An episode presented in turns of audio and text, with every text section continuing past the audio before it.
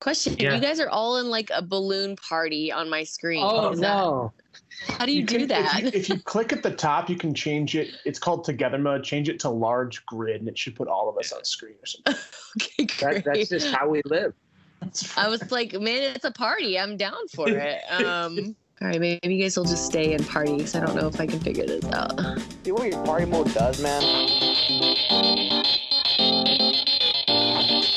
Welcome, Secret Movie Clubbers, to Secret Movie Club Podcast 76. It is wonderful to have you. Today, we are continuing our Pieces of Cinema occasional series with a focus on special effects. And we're going to talk about everything from practical special effects to makeup special effects to digital special effects, uh, CGI special effects, stunts.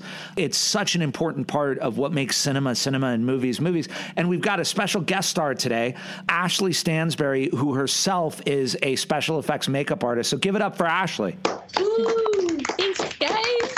Glad to be here. It's wonderful to have you, Ashley. And actually, as a little tease to what we're going to talk about today, just out of curiosity, how did you get interested in makeup special effects? I have a background in makeup in general. I've been doing it for a long time. And, you know, I started in theater. So, you know, you just kind of do the character makeup. And then all of a sudden you're like, you know, I really, really want to make people bleed on screen, you know? So, um, or make it as realistic as possible, anyways. So I think that's really kind of how I got interested in it. So, but I started in scenic. It's interesting how I flipped over to makeup. well, it's, thank you for being here. And Yeah, uh, of course. Uh, who else is with us today? Hey, it's Daniel. Hey, it's me, Connor Lloyd Cruz, the People's Champion. Hello, America. I'm here, starving, hungry, tired. Uh, want to go back to sleep and finish watching a TV show. In that order? I was going to say, you still have enough energy to uh, be watching Larry David's Curb Your Enthusiasm while we're recording. Because the dude's hilarious. He's funny. Okay, man. I was watching all these seasons all night. All right, I'm on season four, so don't judge, man. All right. And I'm uh, I'm Craig, founder programmer of Secret Movie Club. This week, Secret Movie Clubbers, tonight at the Million Dollar Theater, we are doing 35 millimeter print of John Carpenter's The Fog. And it was interesting. The people who own the rights to that movie were like, "Don't you want to use our 4K restoration?" And I get it. I mean, I totally get it. I, I, they put a lot of money into it. It probably looks as good as it's ever looked. And I said, "Well, our audience." Really, even if there's wear and tear on the 35 millimeter print, they're going to come because it's a 35 millimeter print of John Carpenter's The Fog. And they were like, okay. But just audience, we are doing it on 35 millimeter film in a movie palace. Saturday, we are doing a three for at the Million Dollar Movie Palace. Starting around 7.30, we're doing Donnie Darko. Then we're doing this 80 minute program of horror trailers put together by the American Genre Film Archive. And then we're ending it with Takashi Miike, one of my favorite directors, actually, living directors, Takashi Miike, his horror movie Audition, one of his most famous movies. But interestingly, you know, we do Fassbinder all the time. He is another guy who I think is now maybe in his late 60s, early 70s, and he has directed 100 feature films. So, in a way, what he's what Fassbinder would have been if he had lived. So, Takashi Miike has lived an additional 30 plus years, and he's made like 120 feature films. And Audition is one of the best of them. And then uh, next Wednesday, we are doing Fassbinder's Why Does Herr R Run Amok, one of his great early movies, which is Halloween themed as much as it is a satire. You'll find out why. Then on Thursday, we're doing a 35 millimeter print of Henri Georges Clouzot's Diabolique, an amazing movie from the 50s. I still remember flipping to this movie back when TV was, you had a remote control and you were flipping through cable and it wasn't Roku or streaming. And it was on Bravo back when Bravo was about, to date myself, in the 90s, Bravo was actually about international cinema. And they were showing Diabolique. And I was like, what is this movie? I'm fascinated. And I watched it all the way to the end on a weekday night, and the ending shocked me. I thought it was incredible. We're doing that on October the 14th. So come join us. And as always, you can write us at community at secretmovieclub.com and find out everything we're doing on Eventbrite, which is where we sell our tickets.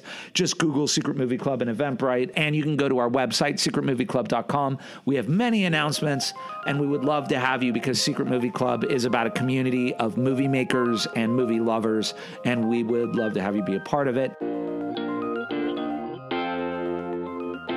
We've been doing this series where we look at different aspects of how you make a movie. We've done producing, we've done writing, we've done sound, we've done cinematography.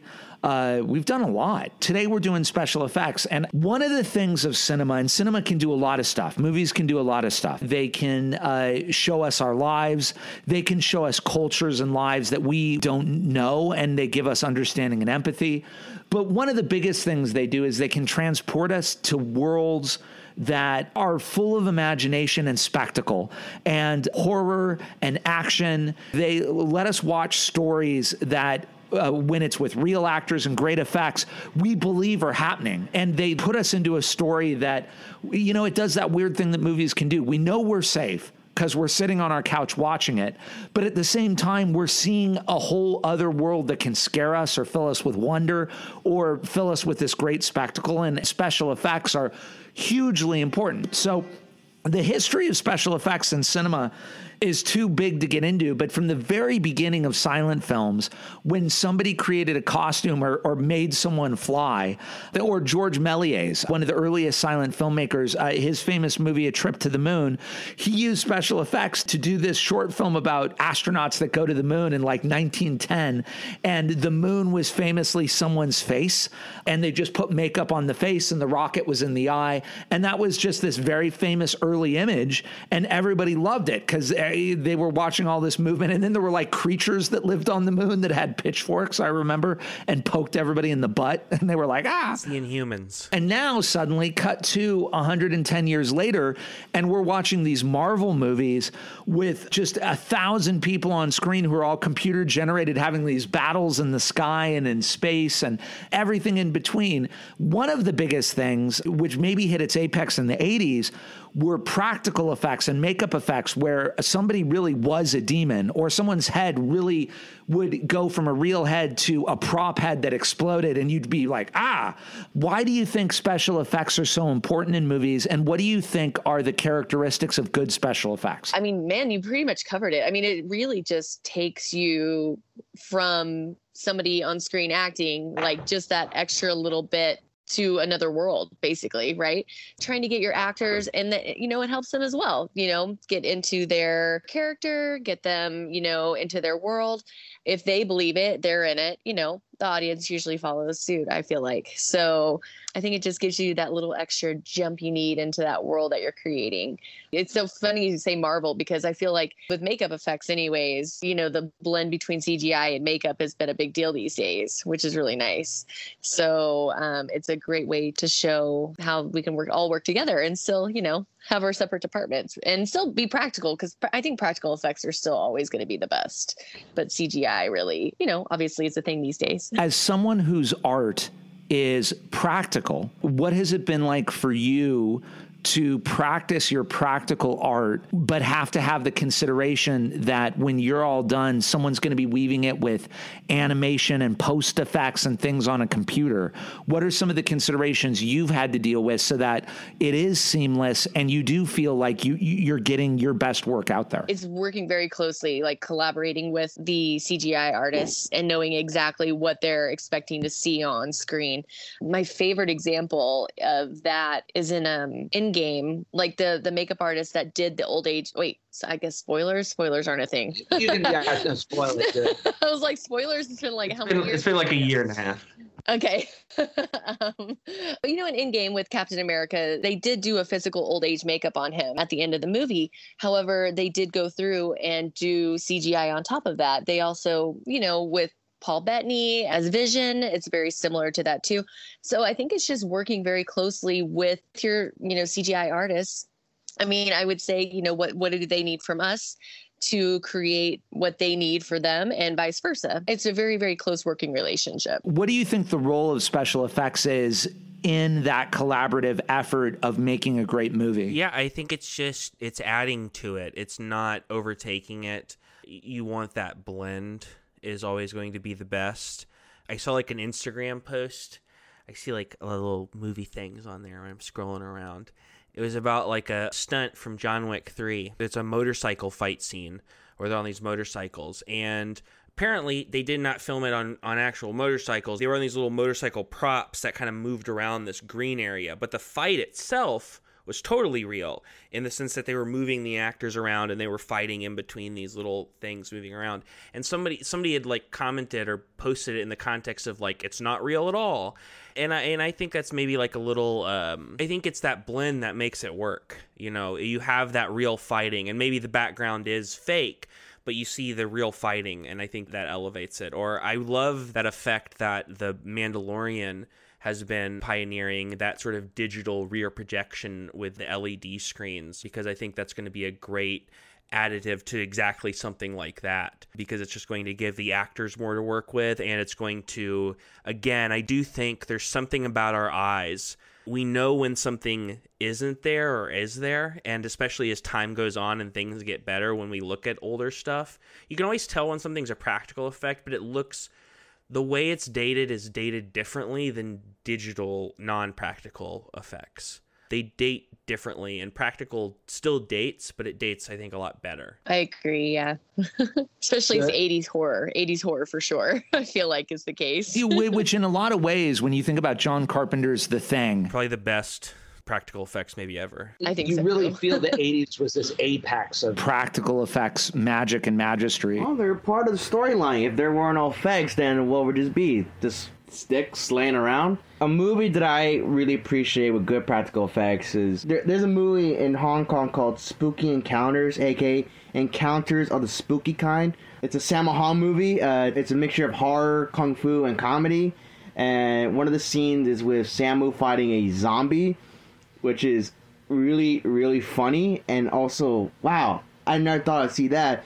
And the makeup for the zombie, the zombie face, is probably better than than what we have uh, as zombies here because their their face is more dead and more bony and more you know like um like dry. Yeah, decayed, desiccated. Decayed, yeah, more, more decayed. Unlike uh, zombies over here, because over there, I guess they take it more accurately. Yeah, George Romero once said something that I thought was fascinating, where he said someone asked him if he what he thought about slow moving zombies versus fast moving zombies, and he was like, "Well, of course they have to be slow moving." I think we've even talked about this because he was like, "Those bodies have been decaying."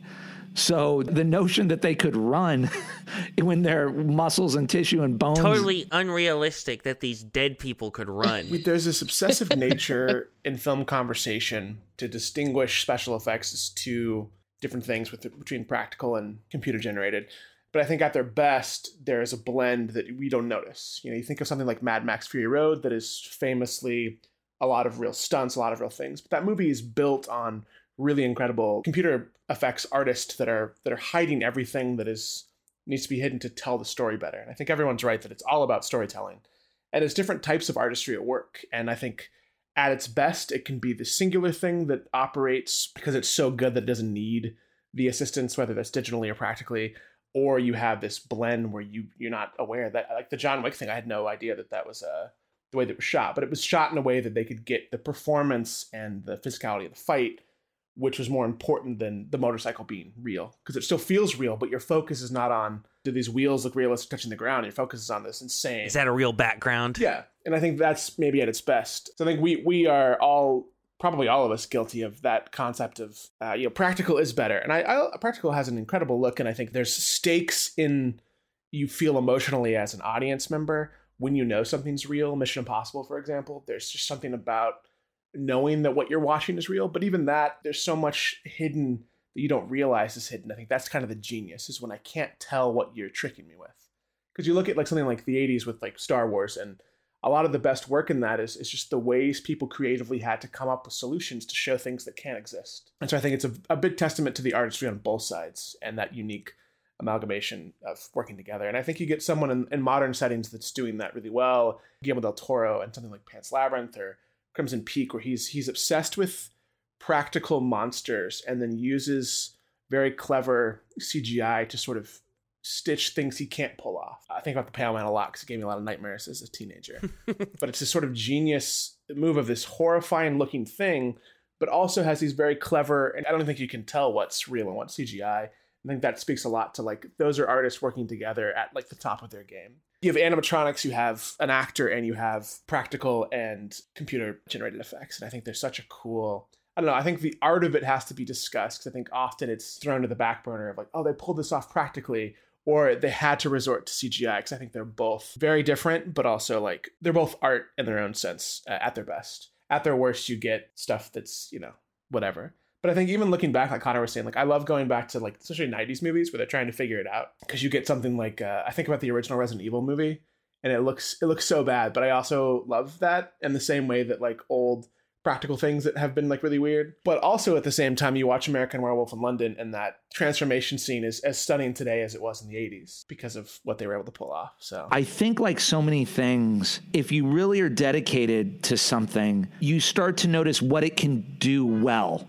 And you say, this can do this really, really well. And what I appreciate about CGI is I think sometimes you can actually do crazier stunts because you can erase out the cables or you can do somebody falling from a building and they really fall and it looks like they hit the ground, which is something you used to never be able to do. You'd have to cut and then have them on the ground or, you, you know, and now you can do this thing where you have plates. And I think that CGI, sort of picking up on what many of you were saying, I think it's reductive and not helpful to be like, oh, CGI. I, I, wish it was all practical because so many movies you love probably have CGI that you didn't even know had CGI. And it's that weird thing that when a special effects person does their job really, really well, they've ironic, ironically erased their artistry and you don't even know that they did it because you just buy the illusion. That being said and acknowledged, I have this, this feeling or theory about special effects that in the same way that when you walk into a cathedral that was built in the Middle Ages, when you walk into Notre Dame, and you realize that it took people 30 years to build that thing and some people died while they were building it or you look at the Sistine Chapel and you realize that Michelangelo took 10 years you feel that human effort. And I think when you see Stan Winston or Rick Baker or makeup effects on a person you feel they spent hours on that, days on that, months on that, and it's a this wonderful feeling. And my ethos has always been to the extent that the budget can afford practical effects and practical stunts and practical makeup, I would rather go that route.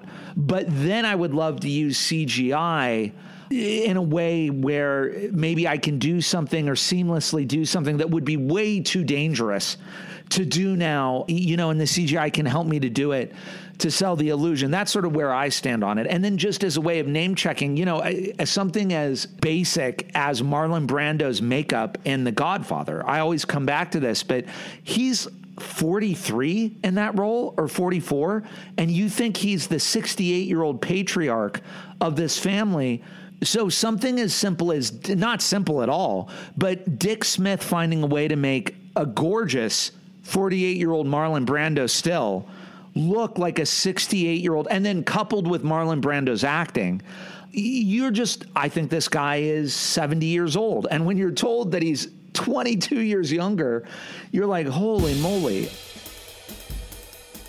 What are some of your favorite examples in movies of uh, special makeup effects or special effects? I really love when you can realistically pull something off. Of course, Guillermo del Toro always and forever will be like the master of amazing creatures and bringing that practical effects, you know, to the forefront and being very particular about it, which is nice. It's sometimes we get pushed to the background, unfortunately, you know, when people are thinking about makeup and stuff like that. He really appreciates it um, and really spends the time on it. And it shows, I think, in his movies.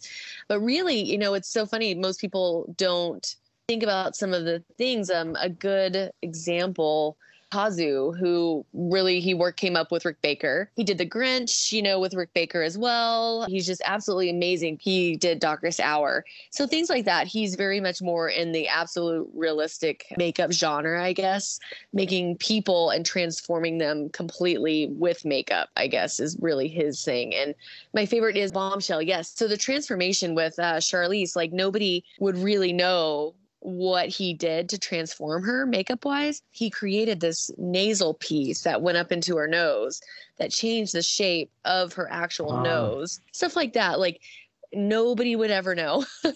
and, you know, with prosthetics on top of that and everything, it really transforms her. And I feel like those subtle things, especially with him, gosh, Darkest Hour is so good on Gary Oldman. Gary Oldman's just like the most amazing transformative actors i think. totally, yeah. but those little things that you just don't know or don't know why or how they did that to make her look a certain way i think that kazu is really in the forefront. And they brought him out of retirement. Gary oldman brought kazu out of retirement thank goodness. So now we have him back for a little while longer. Did he also do the prosthetics for um, Joseph Gordon-Levitt and Looper? yes i, believe he did. It's the same type of thing where it's it's like an something's different, but you can't piece it together, and I think that's like kind of incredible. it's so subtle that you wouldn't really notice it Yeah, and if you didn't know the actor, you would you'd have no idea. and I just like when nobody could tell. That's my favorite. I think it's just so real. I gotta give it to Poltergeist. Poltergeist has some pretty damn good special effects. Because I put in the pre-show for Dark Spielberg, and I, I'm watching the trailer, like, damn, that's some pretty good stuff. That how they pulled some of those stuff off, especially where the the demon ghost comes out of the closet. That was amazing. And also the corpses that comes out of the pool, which is real. Or when he rips off his face, that's such a great way. He just starts digging into his face and then rips it off. It's the skeleton. You're like, whoa! Yeah, it's just it's, it's cool, but, and I I I mean, I mean like the scene where where she she's in the pool, and then the dead bodies come out of there, like holy crap, and then that those were real real corpses they used for the movie. I, I don't know how they got that or how they pulled it off. Uh, I want to say Spielberg uh, might have done something with it because uh, he went a little crazy on this picture. Are you accusing Steven Spielberg of being a grave robber? I don't know. You tell me, Craig. You love Spielberg. You worship Spielberg. There's two things on the uh, on the practical side. Uh, my favorite movie ever, The Evil Dead, is just a treat of practical, hyper low budget special effects. They're using oatmeal in certain scenes, but you just you buy it. Part of it's just it's just everything so grimy that it works. But there's just so much love and ingenuity put into that film in every form. Uh, I love it's such a simple effect, but the mirror water effect when they cut to Bruce Campbell looking in the mirror and he touches it and it ripples like water. If you think about it for longer than a moment, you kind of figure out how they did it. they took the frame from the painting, put it around some water, and sort of angled Bruce Campbell in the camera in a way so the water obviously wasn't falling out of the mirror. Kind of on the opposite end, I think one of the things that CG allows us to do, maybe more than practical does, is really great like creature non-human performances for fantasy and sci-fi and, and stuff films. Obviously you have a uh, have several examples of this in, in Endgame which ashley mentioned earlier with josh brolin as thanos and sean gunn slash bradley cooper as rocket raccoon. But I think probably the best performance, the one that made that kind of performance capture stuff like an art form, and one of those things where I almost wonder if there should be like a recognition even more of it is Andy Serkis's Gollum is the kind of thing that you couldn't that's one thing that I think benefited from being in CGI because 20 years before that it would have been like a little dude in like kind of makeup or whatever or it would have been like a puppet it would have had its own charm and would have done its own thing but that performance from Andy Serkis is a is a real full performance, and you're getting every part of it through the CGI, and then being able to essentially rotoscope more or less his expressions and his emotions onto this computer creature. And Peter Jackson's just so good at shooting it that you just totally buy it. I remember a lot as a kid. Hellraiser was like one of the most jarring things I'd ever seen. Specifically, like the sequence of the one guy in the chains. I can't remember what part of the movie he's in, but just like his face is sort of like flayed open, and he's speaking. Really stuck with me as a thing. And going to Guillermo del Toro, I think Hellboy, like Ron Perlman's transformation in that is is like insane. Every expression reads, and like he looks unconstricted by it somehow an underrated one from a recent rewatch, I think Danny DeVito in Batman Returns is up there. Society as a film is um, something. And I also wrote down another one that freaked me out. Gary Oldman in Hannibal as like the survivor is was insanely jarring. And then I think maybe one of the best transformations is Tom Cruise in Tropic Thunder. It's so good. that was. I'm sure that was only fun. I, I would love uh, just a full feature length documentary on that. Not to move aside, but speaking of Tom Cruise, and, and we really touch on stunts. I know Ashley, you said you worked with a stuntman recently. I did. Um, it's really interesting um, when you kind of branch out into more of the creatures because you really do you work more closely with the actor and the stunt department rather than maybe like on the other side with the CGI and you know those people. I did. I had a creature. Um, I can't tell you about it because NDAs, but it it was fun because you know you you create the suit, created the the headpiece. You know we've got gloves. You know we've got all sorts of things on this actor to make him this creature then you work very closely with the stunt guy. You know, he has what he needs to do as far as the movement with the script and the storyline, what this creature needs to be able to do. And, you know, it's working very closely because, you know, like, hey, you know, maybe he shouldn't jump off this seven foot rock because his head, you know, his mask head weighs this much and could go flying off the actor. Safety concerns like that and limitations with what you're working with. So it was fun to work with them though. It was great. Like, you know, what can we do within the suit and try to push it as much as we can, you know, safely. It was, it was, it was Tom Cruise. You're making you're making a, a, what's the wolf character from Marvel? He's in the MCU as as uh I should know this. Uh, um, No.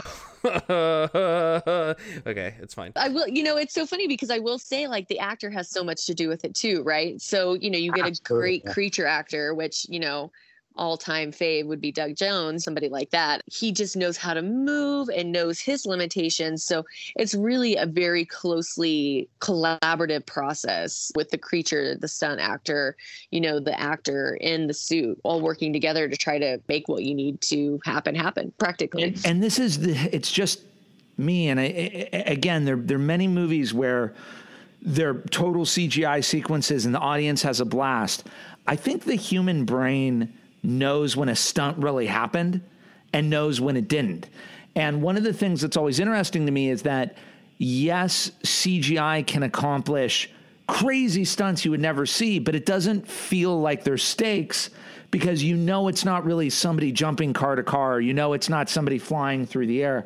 And I think in terms of practical stunts, Edwin often brings this up, but sometimes there's nothing more deliriously amazing to me than watching a Jackie Chan movie. and all the Hong Kong stunt performers that do their own stunts. No, absolutely. But when I watched Police Story, Police Story has this uh, two sequences. One at the beginning where there's a car chase through a shanty town, and it really is cars just destroying houses as they go down a hill, and you're like, "What the?" And you see people running and jumping out of the houses and the cars, and it, it's just this extended sequence that's just really well thought out. And I think that comes from the tradition of Buster Keaton. And when you see Buster Keaton really on a train or really, uh, you know, doing like, you know, a house falling on him.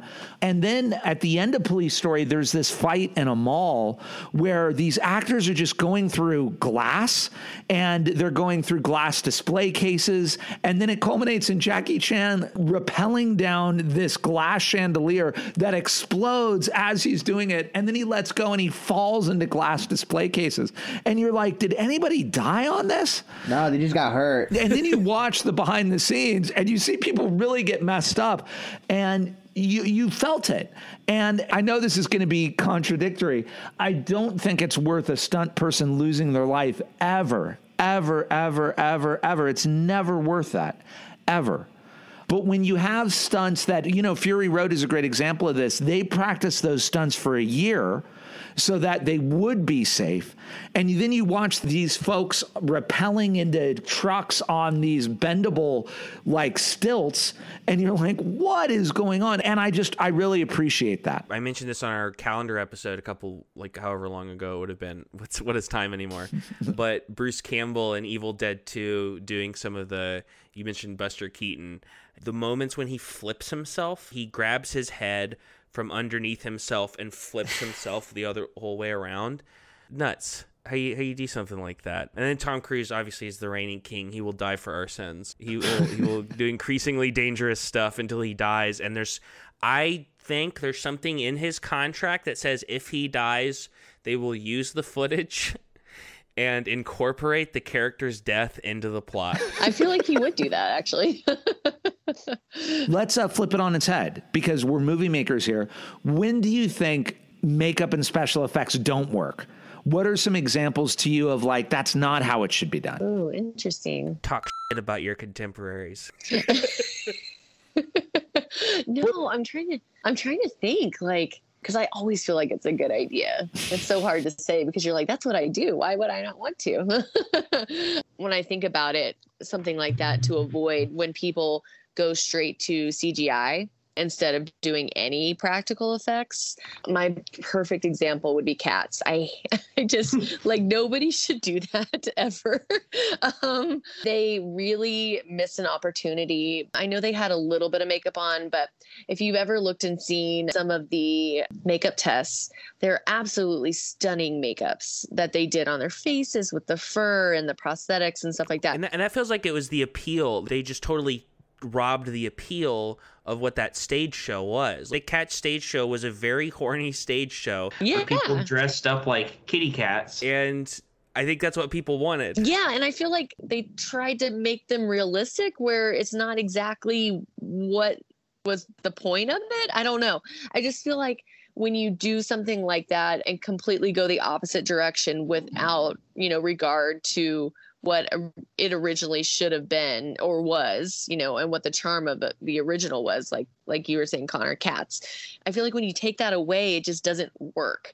Maybe we're just not there yet with the CGI effects for cat, something like cats, or, you know, I don't, I don't know. It just didn't have any grounding in reality. On some level, the artifice is important. The theatricality is important.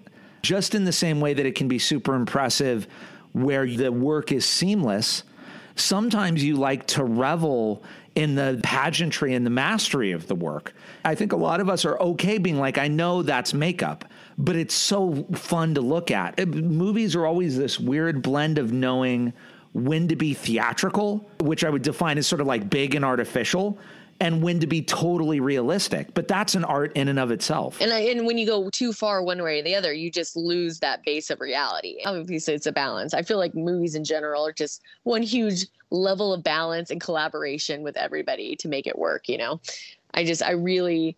Ah, cats, man, we can do that better. We can absolutely do that better.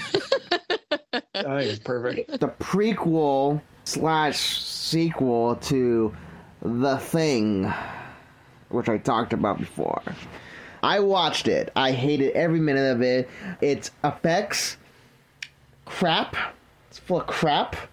How can you take a film and destroy what it created in the first and ruin it by doing these terrible CGI effects that are so bad it looks cheap to me. That's even worse than that because I think we've been over this before they did practical effects for the movie and then replaced them. It wasn't like a thing where they it was additive. It was more like more of a replacement. Well, whoever idea that was should burn in hell for destroying art. I think something that always gets me a little bit, and I can see the positive and negative side of it. I thought about there's that movie Foxcatcher from a few years ago, which I actually liked quite a bit. Yeah, Steve Carell, Channing Tatum, Mark Ruffalo. Yeah, and Steve Carell specifically had a very transformative face, and I think sometimes I can personally find that a little distracting, especially like I'm not like a stickler for like I hate when people are like, that guy doesn't even look like that guy. I'm like, who cares? like, I literally, I couldn't care less as long as they're able to give a performance that makes me believe they're that person while I'm seeing them. And I think sometimes those kind of transformative makeup effects, I sometimes question. I see the positive in it. I think there's there's examples, some of the examples Ashley gave that can be very good. And I'm not even criticizing Foxcatcher that much for it because they're they're they're pretty okay. You, you forget about it eventually.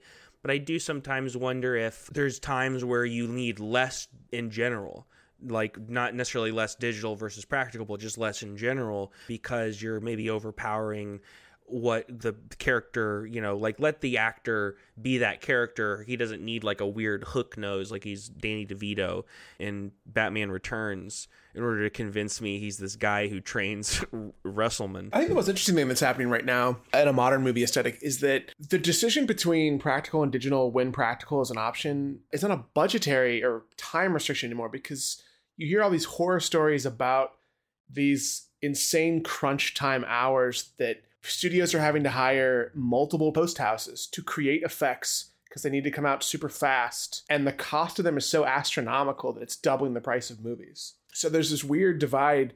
I think there's this general maybe idea that digital is cheaper. And I don't think that's the case anymore, especially because the type of stuff that's happening. Like if you like a you finish like a Marvel movie and there's like six or seven post houses listed with hundreds of thousands of people working on them because it has to it has to be fast. And you get these weird discrepancies too because you have post houses that are very skilled in one thing, or you have multiple post houses working on the same scene but in like different splits. So there's like this very odd in some films discrepancy between the quality of different animation. I think Cats is is, is interesting because of that because its DCP was updated to theaters because they had to go do another pass because people actors rings and like tennis shoes were still left so they had to update the movie in theaters with the DCP. They were talking about how, like, I think they thought it would be this cost effective maneuver that ended up costing so much more money than doing the makeup and uh, effects on it.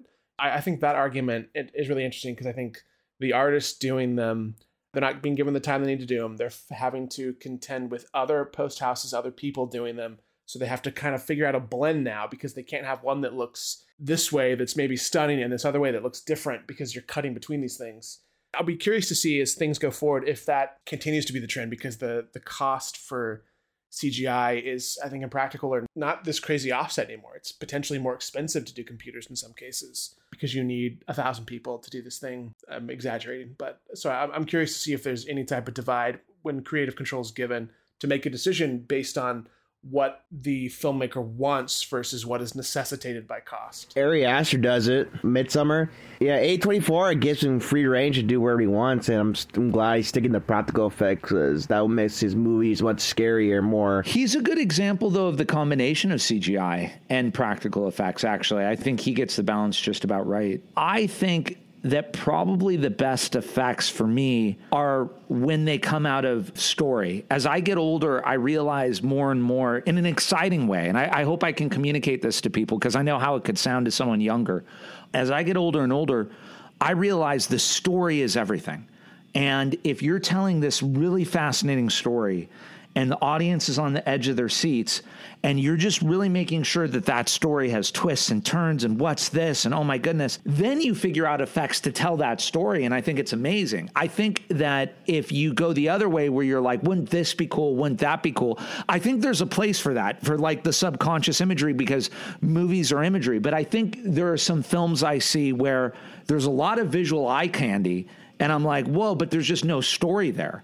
And I just don't know that anyone will remember the amazing effects work if it wasn't married to an amazing story moment or an amazing character moment.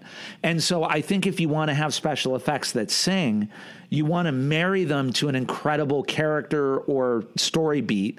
And then I think everyone's going to remember it. That's just my thoughts on it. I completely agree. just because you can doesn't mean you should.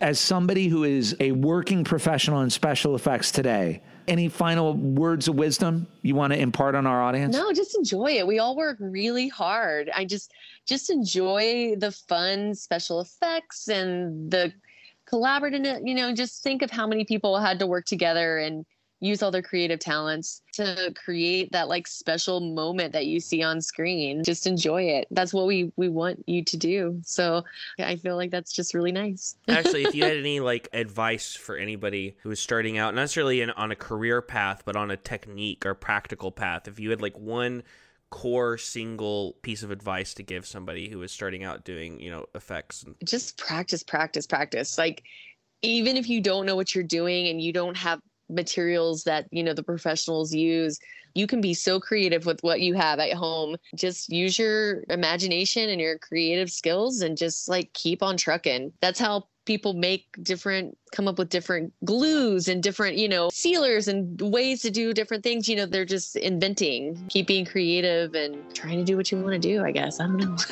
It's terrible. But no it's wonderful Pop culture final thoughts. Speaking of film workers in the film world, there is a vote, which I think by the time this airs will have already gone to vote. But a lot of the below the line workers who sort of make up the production of the film and make the things that we love and take in are voting on a strike to change a lot of the way that film and television production works from hours to turnover times to pay. And it's these very minimal asks that fundamentally change these people who are giving up incredible amounts of their time to help make the things that we love. And I think educating yourself and trying to see if, especially if you have friends who are working on it, ways you can support or become educated within that would be very valuable because I think it's going to be very important and will likely cause. I think the vote is to start a strike that would fundamentally stop production on everything because it's it is every worker that helps create these things essentially and is a valuable thing. I also found this very cool resource that launched uh, a few weeks ago. It's called the Black Film Archive, and it is essentially this website blackfilmarchive.com the woman who created it, Maya Cade, calls it a living register of black films that showcases movies from 1950 and 1979 that are available on streaming. This is very cool resource of broken by decade by genre of this insane amount of wealth that we can find to watch to sort of expand our film knowledge of stuff that's maybe been dismissed or overlooked. And it's a very cool thing. And finally, went to Halloween Horror Nights as we do every year a thing that I deeply love, but I'll let Connor and Ashley talk about it more in depth. Yeah, I went to it. We both went to it last night. We never really got to meet up. We kind of a singles group and a couples group. Daniel was there with his wife and other couples, and me and Brian Robert and Casey Young and my friend Paul Immerman were all there as the boys, the bachelor boys. if you don't meet up at the beginning, it is near impossible to orchestrate. One hundred percent. Because once you're in a line, there's no yeah, you'll wait an hour for someone. Me, Bry, and Casey did all six of the mazes and the terror tram. Really fun stuff. Ashley was working on the scare zone outside of Bride of Frankenstein. Uh, working on Wolf Girls. Yep, the Wolf Girls. Yeah, my werewolf girls. Love them. and uh, it was a great time. I always get to stock up on t-shirts. Thank you, Horror Nights. My feet are very, very tired. We walked like 13,000 steps, I think. I realized after getting there, after for a couple hours, I had a butter beer and a regular beer, like two handed, at the Hogwarts, and I realized I had only eaten a granola bar that day. Oh no! I was like, oh no. but then me and Casey got like thirty dollars worth of Taco Bell on the way home, so it was it was it was great. As a side note, this was the first year, to my knowledge, that the Harry Potter land was open. I've never been to Universal not during this. Oh, they do it in Japan. This is the first year at Hollywood that they have had it open. Yes. It seems like a thing they should do. Like I feel like Harry Potter's kind of ripe for make that part of the score thing and having the shops open just a moneymaker. One hundred percent don't understand why they don't capitalize on that. We could have had Death Eaters. We could Yeah. have had pumpkins everywhere. Like I don't know. I feel like it's a missed opportunity. Hopefully in the future they can sort that out. I had never been, so I thought, and I still haven't really been because I just walked through it, but it was uh, very cool. I think that's a Joanne decision. I think she's she's she's objected to associating Harry Potter with Halloween horror nights. I guess, That was uh, originally the thing. It's interesting though. We'll see how it ends up. and also you can watch me play video games at Twitch.tv. So it's kind of crazy. I didn't do shit. I just keep buying movies, cleaning the theater, popcorn machine. Lance, owner of the Los Feliz 3, gave me two giant ass posters. One of them is Lost Highway and War of the Worlds, which are hanging at the club at this very moment. Thanks to Craig for letting me put them up. Thanks, Craig. Now people get to see two great movie posters from uh, back when it first came out. So that was really nice of you, man. Uh, and uh, yeah, you can see me work at Los Feliz 3 whenever I'm there. And I'll give you popcorn. And uh, like the uh, season premiere of Dallas from the 80s that shocked everyone, Edwin woke up and that whole season was a dream. So, Edwin, we'll, we'll see if those posters get hung what are you up. talking about? They're they're they're already up, Craig. I, I don't know. I don't know what you're talking about. I like how this is recorded because this is just vocal proof of how Edwin's trying to gaslight me and force me into a corner, and how I'm rejecting his frame. And I'm going to retain my agency and free will and make a decision about that later on. I just can't believe Connor got drunk and tore them down. Oh, that's right. Thank you, Daniel. That was crazy. It's tough to watch. There's a bunch of monsters.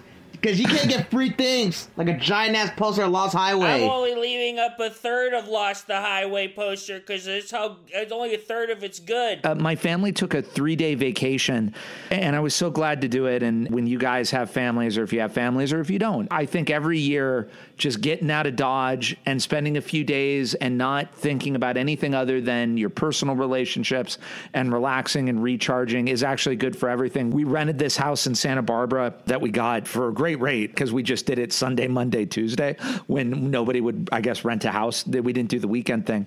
And I went to a bookstore and got my kids one of my favorite children's books, Ferdinand, about the bull, which was illustrated in the 1930s in this amazing style about a pacifist bull who doesn't want a bullfight.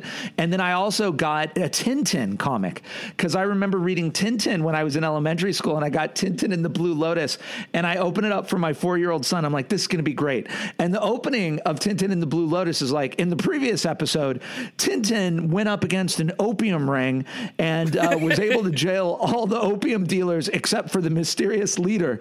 And now he is resting in Shanghai. And I was like, oh man, I forgot that back in the day in the 30s, they didn't talk down to kids. Tintin and Snowy just full on took on an international opium ring. And I looked at my son and I was like, this is why Tintin is awesome. And my son was like, what's an opium ring? And I'm like, you're going to find out. And so uh, we read a little Tintin. And uh, those books, look, there's a lot we got to unpack about Tintin. Uh, there's a lot that doesn't work. There's a lot of French view of the world, an imperialist French view of the world from the 1930s that uh, does not hold. But the adventure of this kid and his dog, just adventure after adventure. And in this one, there are these darts called the darts of madness. And if you get hit with them, you just go crazy and then you can't return. And someone sacrifices for Tintin and goes crazy. And I don't know how it's going to end. We're in the middle of it. But it's like Raiders of the Lost Ark. And I mean, probably no surprise why Spielberg did the Tintin movie. It's just a kind of 39 steps, adventure after adventure storytelling. That's a lot of fun. Maybe that's why the sequel's held up because they want to adapt that storyline, the Opium guys. All these years and still no another Tintin? How come, Peter Jackson? Thanks, Daniel. Uh, we're knee deep in strike talks in my my world right now, so I'm not in the union just yet, but I'm working that way. So thanks to everybody who's trying to get us better time and all that good stuff. It's we work hard. yeah, on a, I guess on a a more lighthearted, positive note, Halloween's coming. Horror nights. I don't know. Yeah. It's all fun. We're excited about making monsters and I want to wrap this episode by thanking Ashley Stansberry. You can follow her on Instagram at A Stans Makeup, Alpha Sierra Tango, Alpha Nevada Sierra Makeup. I won't do that. You know how to do that. So A Stans Makeup. And Ashley, thank you so much for uh, just imparting your wealth of knowledge. So let's give it up for Ashley. thanks guys. And as always, this episode was edited by our Chief Creative Content Officer, Connor Lloyd Cruz. As always, the reason it's entertaining is because we have Daniel Ott and Edwin Gomez and Connor adding their love of cinema and just their individual takes on things. And uh, audience, you know, we're a community of movie lovers and movie makers. We'd love for you to, to join the conversation and celebrate cinema and keep the flame of cinema alive and move it forward. So you can find out about all we do on secretmovieclub.com. You can come to any of our live events where we're doing movies in great movie theaters on film whenever we can by going to Eventbrite and getting tickets. And uh, you can write us at community at secretmovieclub.com. And the next episode you're going to hear is another Defend This Movie where you knew it had to happen. Edward Caesar Gomez and me, Craig Hamill, Yeah. are going to go head to head about right. Todd Phillips' wildly popular Joker, starring Joaquin Phoenix. You mean greatest motion picture ever made? Yeah, Craig. I've been waiting for this day since the beginning of time. This is the clash of the titans. Man versus God. wow, who are you in that? I'm God. You're the, you're the man. As you hear the humility in Edwin's voice, you know, we'll get more into it. I am not a fan of Joker. Edwin is a huge fan of Joker. What is indisputable is that Joker was a wild hit. It caused a lot of debate. And Edwin and I are going to continue that debate because we want to take a movie that just happened only a few years ago that's still sort of hot and fresh in people's memories, and we're going to debate it. So uh, next week, get ready for Defend This Movie. Edwin will be defending, I will be prosecuting, and uh, you make up your minds about what you think. Think? gonna be a bloodbath. Thank you, everybody. As always, have a great week. Ashley, thank you for being on the show. I'll talk to everybody in two weeks. Bye.